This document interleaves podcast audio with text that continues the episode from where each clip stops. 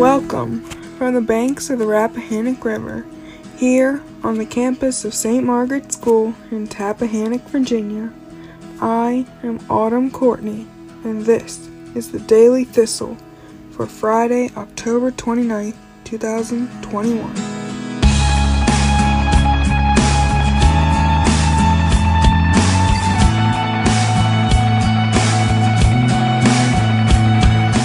On the river today, the sun will rise at 7:28 a.m.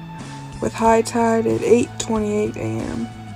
Low tide will be at 3:06 p.m.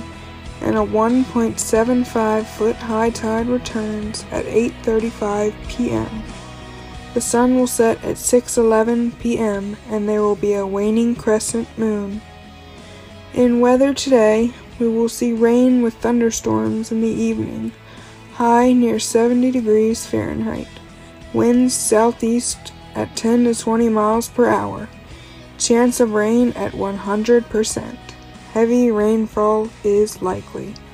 Our beach is being cleared of all the boats in anticipation of the high water. Last night we celebrated senior night in the gym in honor of the girls volleyball who competed against St. Catherine's School. At St. Margaret's, these singular events are important to us. The Daily Thistle would like to thank the faculty, family, friends, and the student body for supporting our seniors in their last game in the gym that we know so well. Although the results were not promising, as St. Catherine's defeated both teams, we are thankful for the time that we had with our seniors in representing St. Margaret's with grit and grace. It is said that pain is temporary, quitting lasts forever. For our girls' volleyball team in this centennial year, what will last forever was that they never quit on each other. They gave their best in every moment of the game, every set, and every match. Great job, Scotties. In news from the BBC. BBC News with David Harper. More than 160 former world leaders and global figures have called on Western powers to mount an immediate military airlift of surplus COVID vaccines to developing countries. The signatories say that letting hundreds of millions of doses go to waste would be unethical.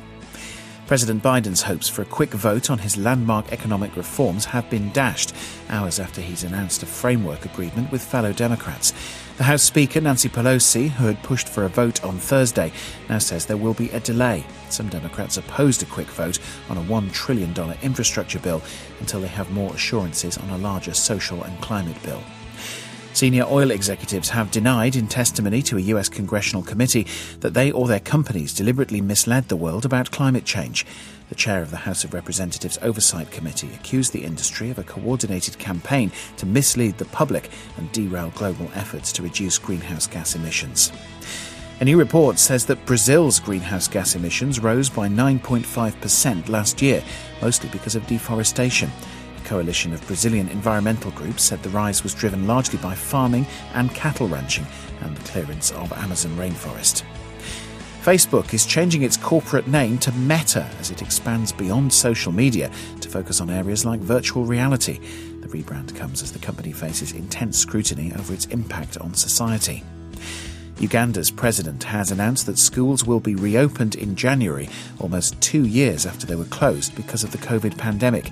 Yoweri Museveni said this would happen regardless of how many people were vaccinated.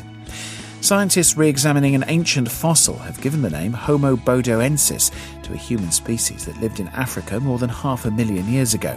The name is derived from a skull found in Bodo Dar in Ethiopia in 1976. That's the latest BBC News. Remember, you're listening to the nation's only independent school news feed from the banks of the Rappahannock River on the campus of St. Margaret's School in Tappahannock, Virginia. As you grow in age, may you grow in grace.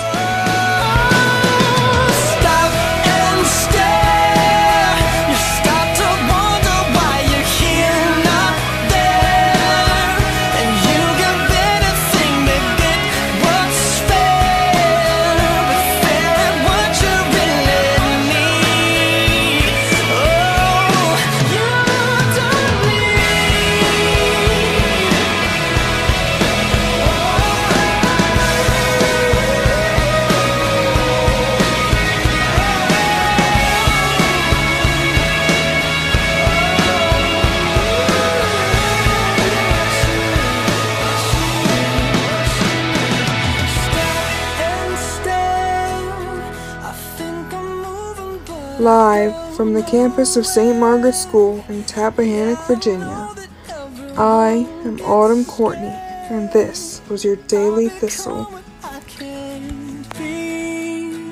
Oh, do you see what I see?